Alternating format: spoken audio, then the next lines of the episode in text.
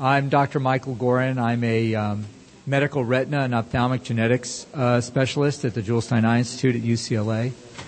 Um, and I'm very grateful for the opportunity and the privilege, actually, of speaking to you all today. Um, I will apologize in advance that my slides are not very visual, and I do that intentionally because when I am given this privilege to speak uh, to people in the public about macular degeneration or other hereditary retinal diseases, uh, I usually have people in the audience who do not have, let's say, very good sight. And so I don't ever want them to feel that they're going to miss something uh, by having slides that would require them to uh, see real clearly. So uh, really this is an audio talk more than anything else, and the slides are sort of a, a bit of reference. Uh, there will be time for questions uh, for me right after my talk, but we'll, we'll keep that very short so that Doctor Klassen can do his presentation, and then we'll have additional questions at the end.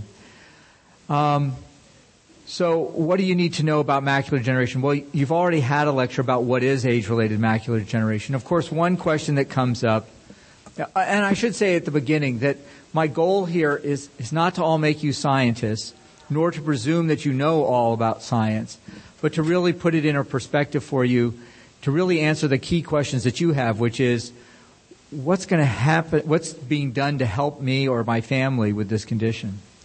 So you've already had some discussion about age-related macular degeneration. Is it one disease or many? Well, this has been actually a subject of tremendous debate. Um, people had thought for a long time that because of the changes in the eye, maybe this represented multiple different pathways of disease culminating in a similar-looking process. We now know from the genetic studies that to a large extent, while it, the genetics is complex, it's pointing to the fact that in, there is there are common mechanisms that unite all the different forms of A M D at this time. Now, you heard me actually uh, at the end of the last speaker talk about associations, and what do we really mean when we talk about associations, risk factors, and causes? We have to be very clear about this. Um, this leads to a lot of confusion for people. As I said before, when we do population-based studies and we're doing comparisons of one group to another, we often find that there are differences. Um, and so if you find that a group, for example, are older, uh, that may be a factor as to why they have more of the disease. Or as I we talked about smoking and diet, uh, the, lots of the evidence to, that's based on the benefits of lutein, for example, have really been based on epidemiologic studies. Only now is a co- controlled clinical study going on to really ask the question, if I give you lutein, will it change your risk? You have to understand that the studies to date have not really established an answer to that, and it's an important question. All they have shown, and it's pretty compelling, that those who have a higher intake of lutein and zeaxanthin, those macular carotenoids they're referred to, have a lower have an association with a lower prevalence of A M D. In terms of risk factors, These, when we mean this, we mean if we, you modify that factor or you know that you have that factor versus another, it alters your risk. So the first is just a connection. The second says that there's an associ- that there's a, there's a risk involved in it. For example, smoking is pretty conclusively agreed upon now as to be a risk factor for macular degeneration. It increases the risk about two and a half fold. As we'll talk about, there are genetic variants that also increase your risk. And we believe that these are not simply associations anymore, but now we have the scientific evidence to com- make a compelling argument that these variations in some way uh, are affecting a pathway that's critical to the cause of macular degeneration. However, the variation itself may not be causal. It may be, a, again, an association. So we still have a bit of a ways to go. But again, when we talk about risk factors, Um, it, it doesn't always mean that it causes the disease. And finally, when we talk about cause, we're really at the bottom of the of the system. This is what truly triggers it. And we're getting there with macular degeneration. I can tell you I've been doing macular degeneration research now for close to thirty years. And the cha- the, the advances in the last five years are unbelievable, absolutely explosive. Um, and I'm proud to say that a lot of that has to do with the work that was done in genetics. though a lot of biology studies and cellular studies and studies of the patients and tissues with macular degeneration have added to it all, we couldn't make that connection until we had the genetics. So the genetic studies that I'm referring to in this slide, both family and case controlled, we started out looking at families, people who had other family members with macular degeneration who had macular degeneration themselves. And because it's a late onset condition, we looked at basically brothers and sisters because the parents are usually gone. I mean, when a person's sixty-five, very often their parents are not still alive. When we did those studies, well, that, that took us a, a good twenty years, seventeen years actually.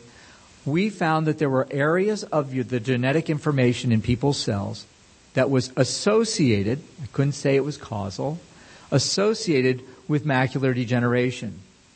Now, subsequently, studying those areas very intensively by newer methods and also adding in looking at people who had no family history of macular degeneration versus those who had no disease at all, we in fact have found a set several different genes in those regions that cause, or we feel now are causal and do strongly contribute to risk. Um, I'm often asked, well, is the cause of macular degeneration different in someone who has a family history versus somebody who walks in and who doesn't? It's a good question. The answer is probably not.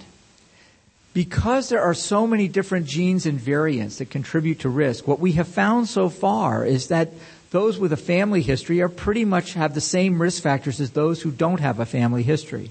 It's just the combination that occurs. And, of course, smoking and other risk factors.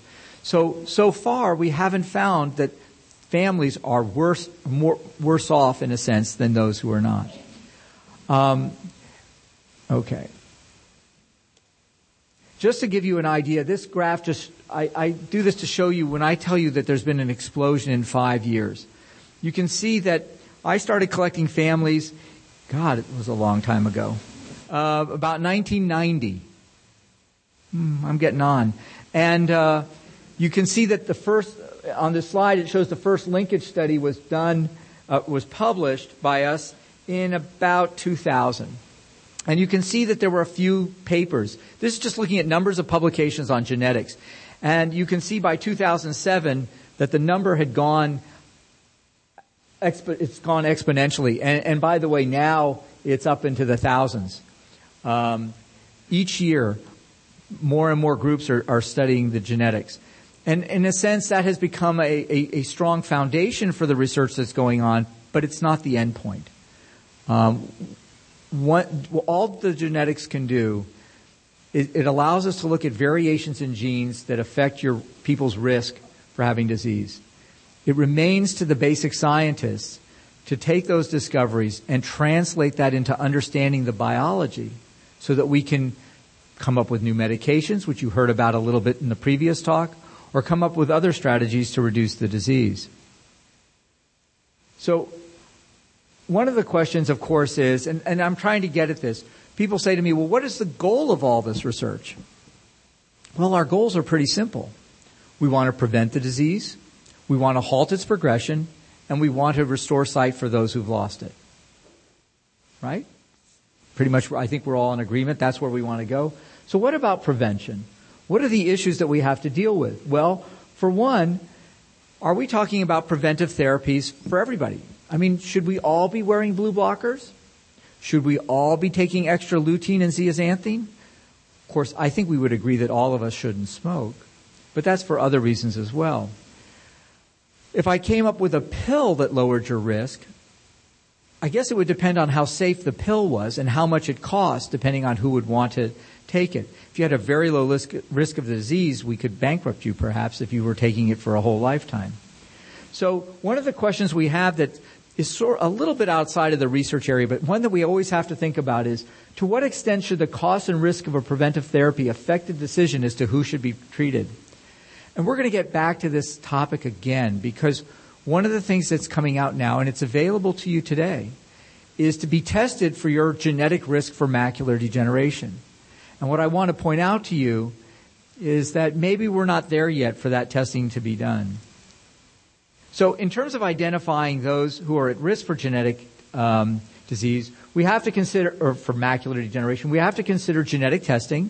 We have to consider that environmental exposure to smoking and behaviors like exercise and things, and try to establish which ones are associations and which ones are truly risk factors. So first of all, how good are the current genetic methods? We've now identified roughly eight genes and variants in those genes that contribute substantially to the risk of macular degeneration. How much is that variation in risk? About three hundred to five hundred fold between those who have very low risk and those who have very high risk. If you look at those people who have the lowest risk genetically for macular degeneration, almost none of them get macular degeneration. Great for them. Cool. And those with the highest risk factors, uh, over ninety percent of them, maybe even higher, get macular degeneration. Tough luck. But the problem is, most of us are in the middle. Most of us have some risk factors, some genetic risk factors, and others that may even be protective. So for those of us in the middle, the genetic testing is not going to be very good at deciding whether you're really going to get macular degeneration or not. Okay? This is just shows from some of the early work, just to show you the range. And what I'm trying to point out here is those with the lowest risk are way down here, and those with the highest risk are way up here. But the population is all sitting in here. Very, very few people at both ends of the spectrum. In fact, we spend a lot of our time trying to find people at the extremes. Those who have very low risk who still get macular degeneration, and those who have very high risk who do not. And it's, there's so few in both groups that it's very, very difficult. So this was a paper that just came out about two months ago in the Proceedings of the National Academy. And just to, to show you the combined, where they combined all of the major risks. Um, this is their their model for doing this. And, and by the way, I need to point out there are different models for calculating how these different genetic risk factors contribute to your overall risk. So, for example, if you buy, and you can, as I said, you can do this now. If you want to go and purchase a genetic test of your blood to look at what your risk is for A M D, and you went to three different companies, even if they tested the same variations in your genes and got the same answers, they'll give you different risks. They'll tell you a different answer because they use different models. So as much as I like, you know, the genetics and the modeling, um, we have to recognize that there are real limitations. Now, this is a little bit technical here, but What, it, it's trying to get at the point is that when we do genetic research and we find a strong association of a variant with a gene, and the one that's most known is complement factor H, by the way, if you haven't heard of that one, um, has a huge impact on your risk for the disease. But as a clinical test, you have to know how often am I going to falsely identify somebody as going to get the disease, and how often am I going to miss somebody who's going to get the disease because of my test? And these are just ways of doing it. And what we've done, this is from one of my papers, where what we've done is we've actually looked at the real genetic data that's out there and asked how good is it going to be if we were to do it as a clinical test? And what we found is that, well, the bottom line is it's not very good. How so? Well, to correctly identify three-fourths of the cases. So if I had a bunch of people coming in and I said, okay, I'm going to test them all. I'm going to have one thousand people. I'm going to test them. In order to identify three-fourths of those who will ultimately get macular degeneration, I'm going to wrongly classify thirty-one percent of the people who will never get macular degeneration. Okay? That's pretty high because most people don't develop macular degeneration, even at the advanced stage. I mean, at the worst times of your life, when you're in your eighties, it's about twenty-five to maybe thirty percent to have macular degeneration. So what that means is, just to, to summarize very quickly, if we did this, we would only be able to predict about twelve percent of the people correctly. That's not a good test, okay? So in other words, I give this test out, and I would only be correct twelve percent of the time. Now, If I'm doing a clinical study like you heard about before, where, you know, we want people who are at risk for macular degeneration, we can basically double the risk of the group so we can more quickly and use less people get to an answer. But for a person, I don't think it's right to alarm eighty-eight percent of the people that they're going to have macular degeneration. Now, some of my colleagues in, in ophthalmology say, well, but I want to really convince my patients to stop smoking and to take lutein and to take vitamins. Um, as a geneticist, I have to tell you, I do not believe in genetic coercion, okay? Um, so I think that, um, you know, this is not what we should be doing at this time. As you see, I've, I've even just reiterated this.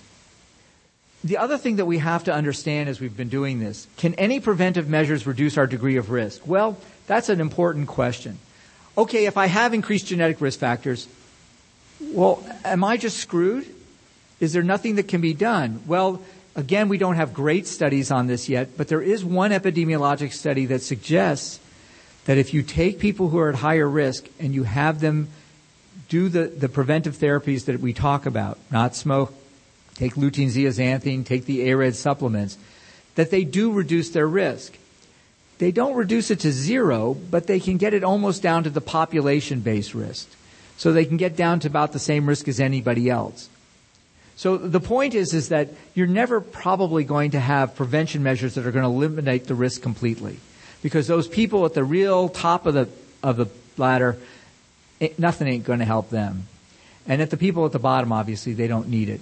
But for those of us in the middle, we may be able to get a little bit of movement in terms of our risk. Why do I say this? Well, because, again, it's this guilt issue.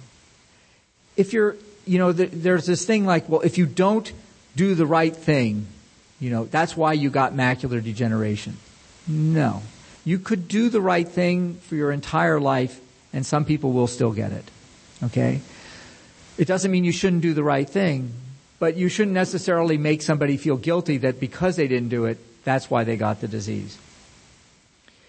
Um, now, uh, and the last point I want to make is, prevention therapy the same as treatment approach to halt progression? We believe now that macular degeneration, as I said, is a complex condition. There are multiple factors involved. So prevention is really a matter of trying to reduce risk, but you're not going to ever totally prevent it. Treatment approach to halt progression is to deal with those who already have the disease. You're sure they have it, and you want to not have it progress or get worse. And in many respects, that's a little bit different. Now, you already heard about the current treatments with anti-V E G F drugs, Avastin and Lucentis. Um, it does not really stop the progression of the underlying disease. In other words, when we give Lucentis and it's working, all it does is it stops that abnormal blood vessel, that choroidal neovascular membrane you heard about, from growing. It doesn't stop the process that caused it to grow in the first place. So it, it really isn't even halting or slowing the progression. The underlying macular degeneration is still occurring. That's perhaps why nutrient supplements, such as the AREDS supplements, in fact, have been shown to reduce the rate of progression by about twenty percent. They're working more on that underlying factor. But again, it's not a cure. The newest approaches are looking at modulating the inflammatory response, and that's because of the genes that we have found involved in macular degeneration, a whole bunch of them are part of the same pathway. This pathway has a name. It's called the alternate complement pathway. That's not so important to you. What's important to know is what that pathway does. That pathway is your guardian. That pathway is a way that your body has of attacking foreign elements that are introduced into the body to prevent infection. Unfortunately, in some people, it's not properly regulated, and it can actually be overactive and attack your own body. And those are people who have autoimmune conditions like lupus and rheumatoid arthritis and others.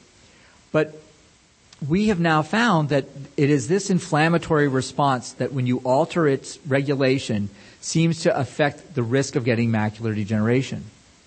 Now, you're going to say to me, well, why in the eye? I mean, if it's the body, Why the eye? Well, part of it is is that part of the regulation of that complement pathway occurs locally in the eye by the cells under the retina. And part of it has to do with the fact that there's probably a trigger, which is why the previous speaker spoke to you about avoiding blue light, for example. We think that may be activating some molecules to become toxic. It's not proven yet, but there's some pretty good evidence in animal models and in the laboratory that high levels of vitamin A, when they get derivatized, when that molecule is modified and then hit with blue light, can activate this pathway and trigger an inflam- this inflammatory response that leads to the degeneration in the eye. So these pathways are essential to protect us, but unfortunately, and it's so we have a critical issue. How do we regulate it without endangering the person either way? Um, and by the way, there's some evidence to suggest that it's not all occurring from risk factors in the eye. Uh, a good colleague of mine has shown that, or has, has begun to get data to show that when patients, for example, re- receive a liver transplant from somebody whose liver has the high genetic risk factors for macular degeneration, it accelerates their development of macular degeneration. And if they get a liver that has the low risk factors, it can actually be somewhat protective. So we know that the whole process isn't just going on in the eye. There are factors going on throughout the body as well. Obviously, I've talked a little bit already about prevention. Who do we give prevention therapy to and what that, what that might be? The same question comes up. At what stage in life should one begin such therapies? Do you do it at the first clinical sign of disease when someone says they have a few little drusen?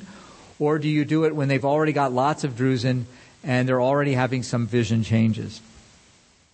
I guess that's going to have to depend a little bit on the safety and cost again. Focusing on local control of the inflammatory pathway, um, this is something that people are talking in terms of gene therapy. Most people think of gene therapy as fixing a broken gene. That's, that is a valid form of gene therapy.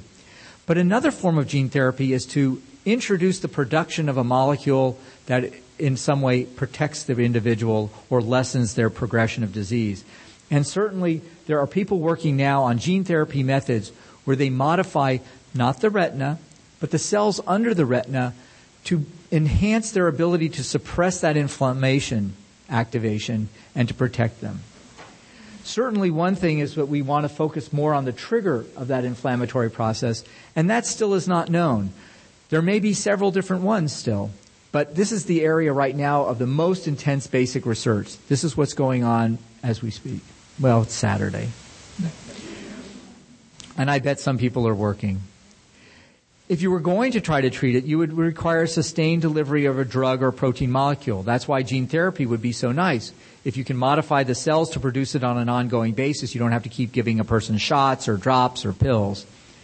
Um, but realize that, again, this is, has a, both a systemic, a body-wide component, as well as an eye component. And, of course, one thing that we have to consider, you heard a little bit about things being injected into the eye, little capsulated devices, whether we should be injecting things under your retina. Um, this is also going to be de- dependent on also the risk in do- of doing those I- interventions because some people will have complications. Now, the other area of research, again, is, which is f- the focus of many people's interest, is restorative treatment. So we've talked about prevention. We talked about halting progression, and now we're talking about restoration. So what's the goal of restoration? Well, it's to restore usable sight to those who've lost it from macular degeneration. Now, either we have to replace, in macular degeneration as well as many other retinal diseases, you lose sight because cells die. That seems obvious. But actually, for example, there are some rare cases where you may have read, did any of you hear about the gene therapy that was successful in Pennsylvania and in England? Yeah, L C A, Leber's congenital amaurosis, for one particular type of Leber's congenital amaurosis. In that particular, that, that was a brilliant case of gene therapy where they introduced the gene that was defective in those individuals and they could see. That sounds restorative, and it is. But what makes it unique is that the particular genetic defect in those children and adults for that particular condition causes the cells in the retina to be blind before they die. So if you do gene therapy for them, you can restore the sight of the cells that are still alive. If you wait a long time, you don't get complete restoration of vision because they've lost cells, and we don't have the ability to raise cells from the dead yet. Um, so how do we, what are we, how are we going to restore vision if cells are dying? In macular degeneration, the cells die. Why do people get better after injections for wet macular degeneration? Because as you suppress that vessel and the retina flattens back down and it restores its function, those cells haven't died and the person's able to restore their sight. If it's gone on too long and the cells in the retina have started to die, well, the injections may be successful, your retina may look great, but you won't see so well. So the approaches, and Doctor Klassen is going to talk about stem cell work, but the, the, there are several approaches. Stem cells, introducing cells that can divide and change themselves to rebuild the tissue. Cell transplantation, this is where they actually grow the tissue and transplant it in. They've tried that. And actually, there are several groups that are trying to convert the surviving cells. You know, your retina doesn't completely die when you have macular degeneration or these retinal diseases, only certain populations of cells. What if we could take the cells that are still alive in your retina and convert them so they can see?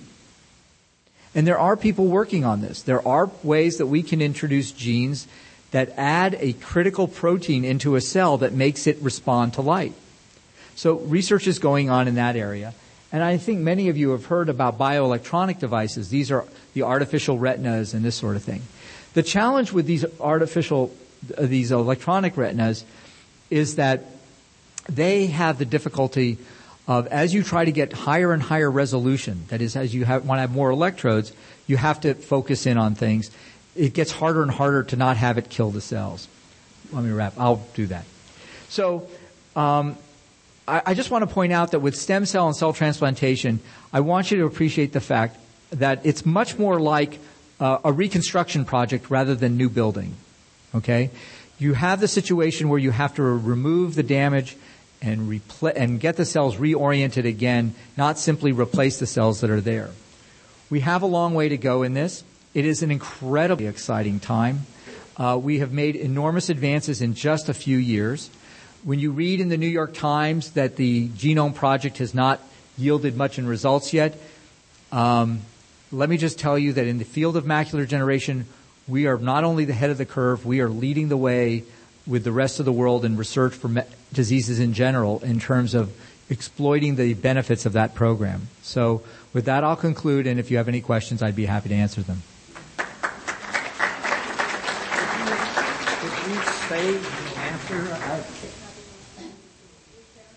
Well, first of all, I'm going to take put on a different hat here and say there's always something we can do for someone with macular degeneration. Okay, it doesn't. It may not be restoring their sight, but there are certain things we can always do to improve their quality of life and give them greater independence.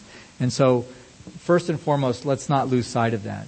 Secondly, um, the biggest barrier for people to function with macular degeneration is depression, not just their vision loss. So if you have a person who's really in despair because they can't see, we need to treat the despair.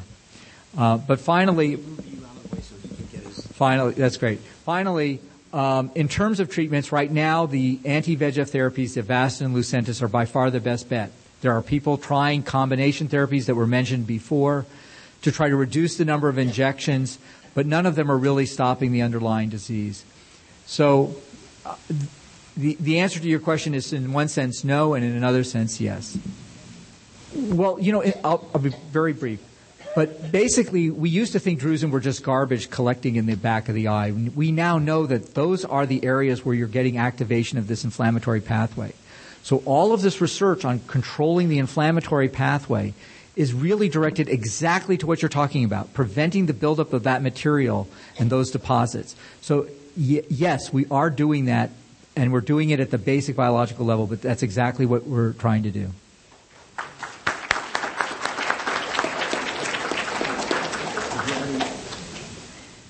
Thank you so much, Doctor Gorin. He'll be around for some questions later. Our next speaker is Doctor Henry Klassen. Doctor Klassen is one of our researchers here at U C I in the uh, Discovery Eye Foundation laboratories, and he's done some fascinating things. I think you're going to like some of his illustrations, too. And he has been working collaboratively with universities around the world on macular degeneration and stem cell and uh, retinal regeneration. So he has a lot to tell you that I think you'll re- enjoy hearing. All right. It's good to be here. Um, we're going to shift gears a little bit. So you heard quite a bit about the underlying basis of macular degeneration, particularly the genetics underlying it.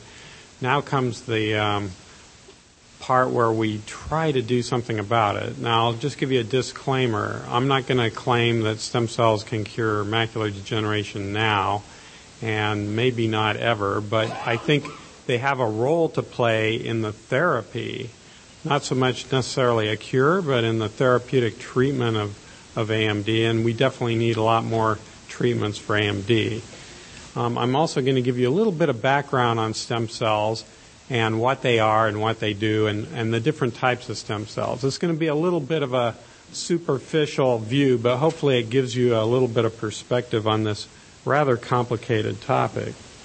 Now, um, just to back up a little bit about what I do, I'm trying to repair the retina. That's a daunting task. Um, and there's really two different approaches we're using. One's a little bit easier than the other, and Doctor Gorin referred to both of these. One is advanced drug delivery. So if we can deliver drugs like protein growth factors to the back of the eye in a sustained manner, then maybe we have a treatment um, that could help conditions of the retina before the degeneration really gets going. Um, one possibility is that stem cells could even enter into this type of treatment by being a drug delivery device. In other words, cells are the best way of making a protein. And if your drug is a protein, then a stem cell might be a great way to deliver that protein to the retina. Um, the other possibility is that we can actually replace cells in the retina. As Doctor Gorin says, that doesn't mean making a brand new retina from scratch in the back of your eye. It's more about replacing cells that have died. I'm going to show you some scientific evidence that um, perhaps this isn't such a, a, a far-reaching idea anymore, although it, you know, just a few decades ago that sounded outright insane. Um, so in terms of how we would replace a cell, w- one way is to use a stem cell, and I'll show you why that's an attractive uh, approach. Another is tissue engineering, which might have more application in macular degeneration. And the reason is because multiple cell types and multiple tissue layers can be um, uh, affected by that particular condition. We need to replace these um, layer by layer in the most severe cases. Um, and perhaps using a combination of stem cells on polymer scaffolds and layers of mature cell types like the pigment cells, perhaps we can slowly build up uh, through the research, layer by layer, the missing parts of the retina. Again, that's a bit futuristic, but there's reasons to think that might have a, a role to play in the future. Now, what is a stem cell? You know, we should back up a moment because um, it's good to have a little bit of a handle on why, what is a stem cell and why it's important. So there's two really fundamental properties of a stem cell.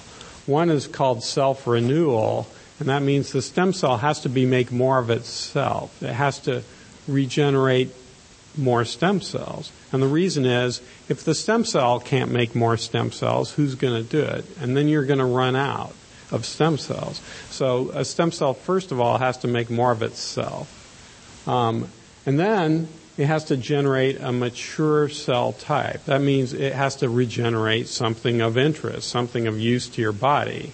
You can't walk with stem cells. You can't talk with stem cells. You need the actual mature tissues that perform these functions. And so the stem cell's role is to make those tissues, to make the cell types that make up those tissues. It's a complicated process, but that's what they can do. So they make more of themselves, and they make whatever else you need. So that's what makes a stem cell.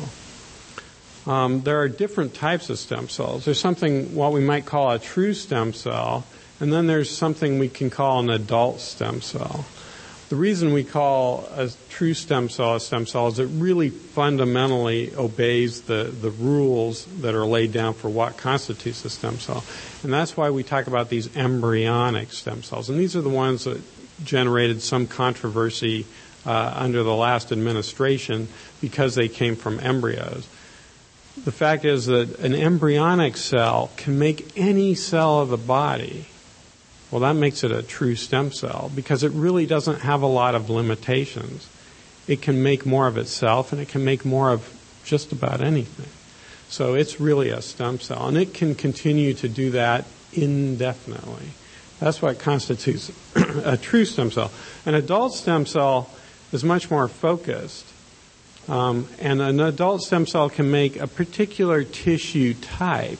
So, for instance, as we are here now, we have stem cells of the adult type still in our body. We have skin stem cells that can regenerate our skin. We have stem cells in our intestines to re, uh, develop the lining of our intestines because that's constantly being lost and it has to be replaced. You know, your blood cells only last um, weeks to months, so you have to replace those, regenerate them all the time, constantly. So you have stem cells in your bone marrow that are constantly resupplying you with blood. Um, so those are adult stem cells. They can't necessarily make everything unless, of course, the scientist gets involved and starts uh, messing with their genetics. Then that's a whole different story. Um, but um, normally speaking, these stem cells are very focused on what they do. So that's why you can t- come away from this knowing that an adult stem cell is very focused, and an embryonic stem cell has the world before it. So it's it's kind of a recapitulation of human development, if you will. Um, so here's just an image of what I've been talking about. You start with um, cells at the beginning of life when you have an embryo that's just a ball of cells. And then as this ball of cells turns into a, a, a fetus, and you start to get specific tissue types. Remember back here, all the cells in this inner cell mass are basically the same cell. And if you take them out into a dish, you have an embryonic stem cell. This early embryo is basically a ball of stem cells. That's what it is. Um, and then when it becomes a developing fetus, it's not a ball of stem cells anymore. It's a ball of more mature progenitor cells that are generating the different cell types. And these are examples of different cell types. And here's what an embryonic stem cell colony looks like in a dish. And here's a retinal progenitor cell type, the type of cell we work with for the retina, growing in a dish. And you can see they're similar, but they're also different.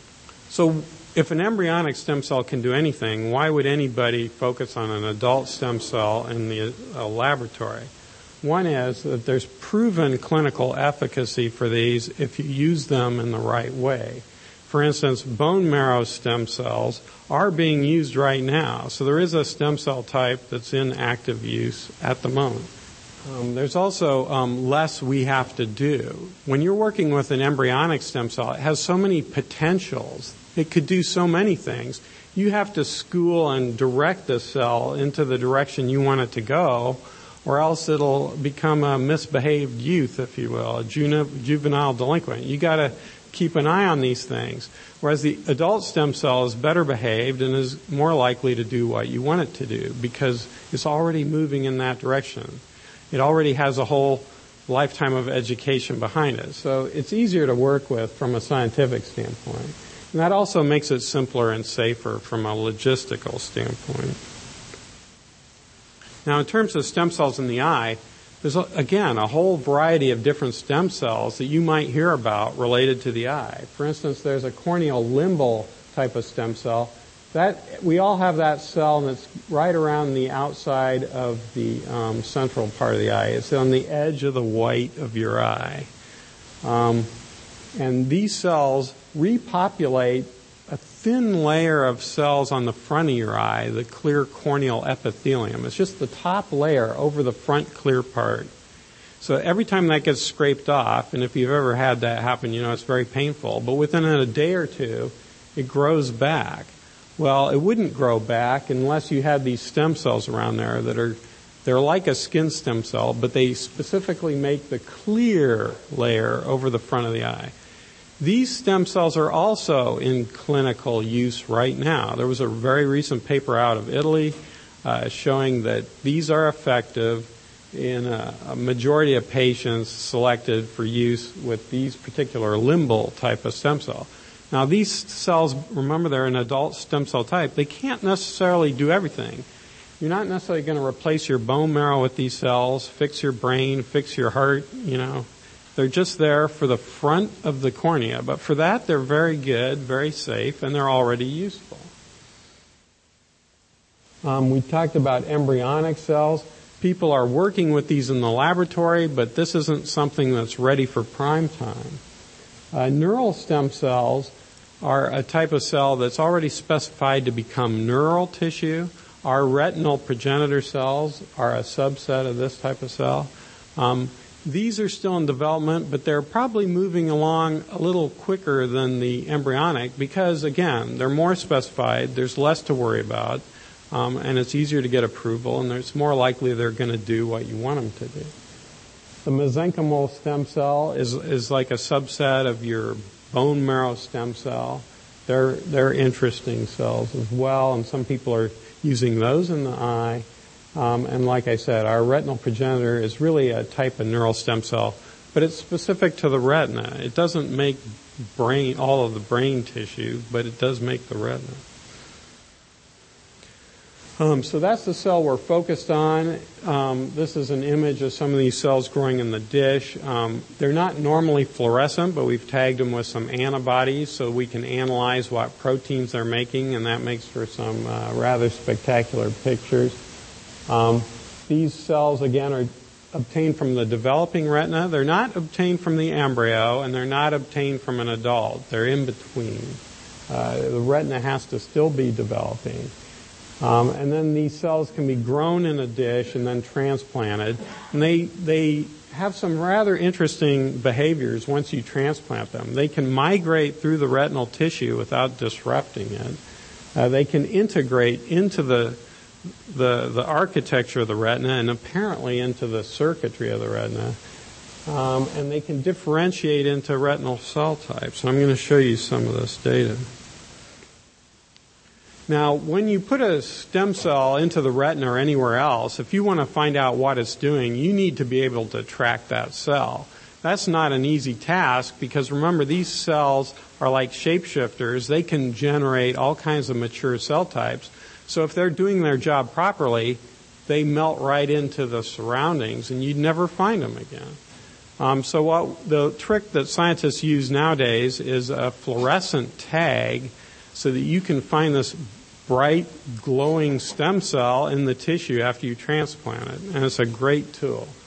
Um, one way to get these cells um, is to find a, not find, but develop an animal that has a fluorescent jellyfish gene that's expressed throughout its body, and then the cells have this bright colored tag, um, and then you can transplant them. So, for instance, we can take stem cells from these green mice, this green pig, or this red cat, and then we can find them after we transplant them, and I'll show you some of that. So here are cells from the retina of green mice.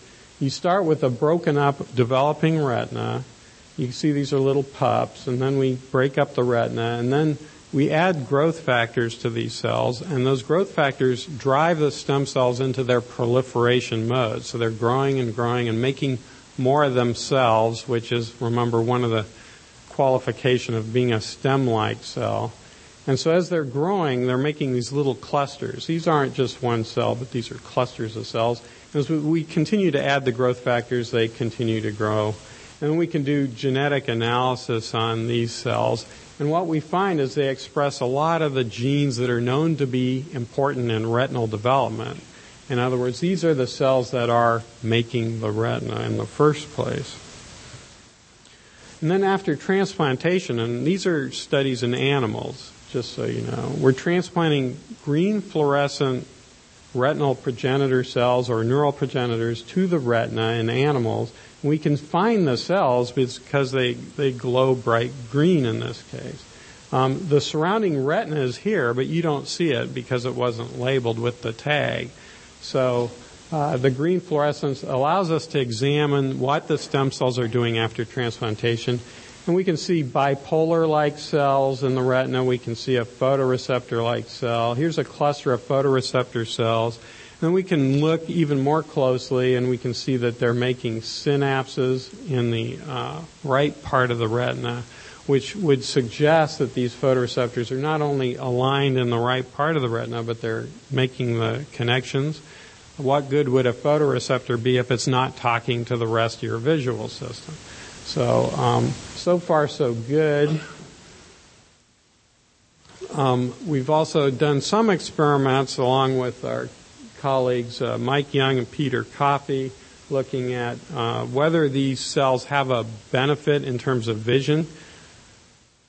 This is a little bit of a complicated story, but how do you test vision in a mouse? You can't take it up to the eye chart and say, uh, well, what do you see? Do you see the big E there? And no.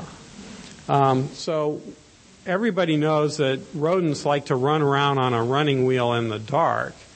So this is a way we can test them to see whether they're sensitive to light more or less, and we can quantify that.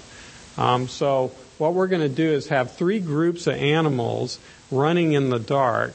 Uh, one of them is in green is uh, the what we're going to call our normal baseline. In fact, it's green mice, but it turns out they can see pretty well. So that's going to be our evidence of seeing. Uh, the, the, the black indicates animals that have a blinding condition. So there's, those are our blind mice.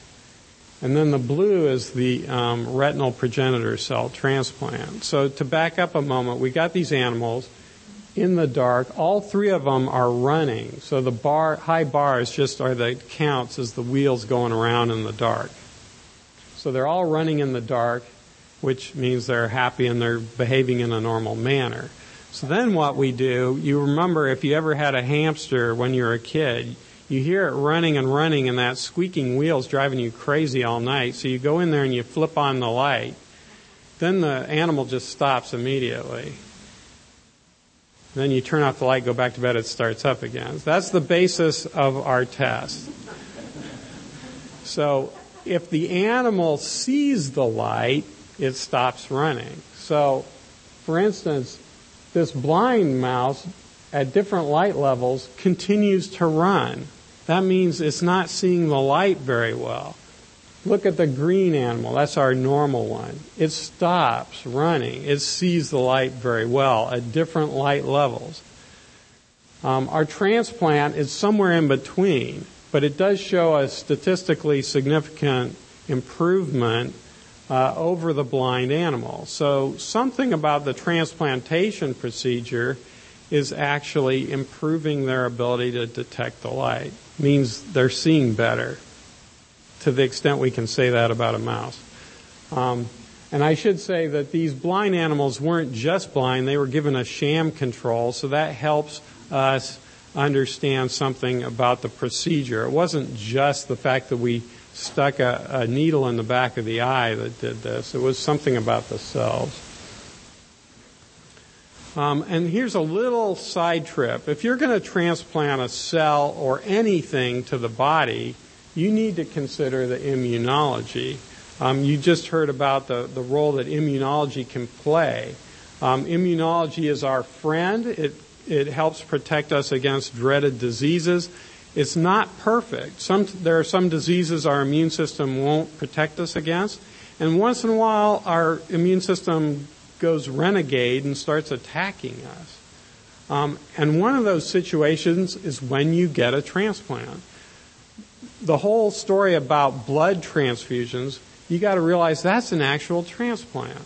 And for a lot of times, people knew that people bled to death. That's something that's been going on since prehistory. But if you took a rabbit's blood or a sheep's blood and put it in a human, it didn't work. There was something went wrong. There's a rejection response. And we know that if you get a kidney or a... Um, are we running low? Oh, I better speed up here. Anyway, um, What's beautiful about the stem cells is they're not rejected. Um, at least these particular type of retinal progenitor cells, um, they seem to have a quality where they do not provoke an, a rejection response. So we're going to move a little quicker here. Um, here's some cells from the green pig growing in the dish, and we do the same kind of analysis to show that not only were our mouse cells looking um, like stem cells, but so are these cells from the pig. Um, we can transplant these cells into the pig eye, and we see that they make photoreceptors, and these are different photoreceptor proteins, uh, rhodopsin and recoverin, um, and they're developing these photoreceptor rosettes. Um, here's one of these red cats developed in Korea. We can generate the same kind of cells, but this time they're red. Um, and transplanting them to the retina of a blind cat, we can see that they integrate uh, into the retina. And here they're making a supporting cell, a Mueller cell, um, that uh, shows you how well these can integrate, because this cell is ex- extending across the entirety of the host retina. And we can also develop cells like this from human tissue and have done that. Um, and in Mike Young's lab, they transplanted some of these cells into blind mice with immune suppression, and they were able to get uh, photoreceptor-like cells developing from these human cells. And there are groups in China transplanting cells like this, and the point I want to make is that it would appear that these, again, are not rejected by the body, which is good news. Um, so we're trying to target retinal degenerations, uh, both retinitis pigmentosa and eventually age-related macular degeneration, which is just a little more complicated. Uh, we think it could apply to other retinal diseases as well. Uh, and I just want to acknowledge many people involved in the data I showed. And thank you for your support.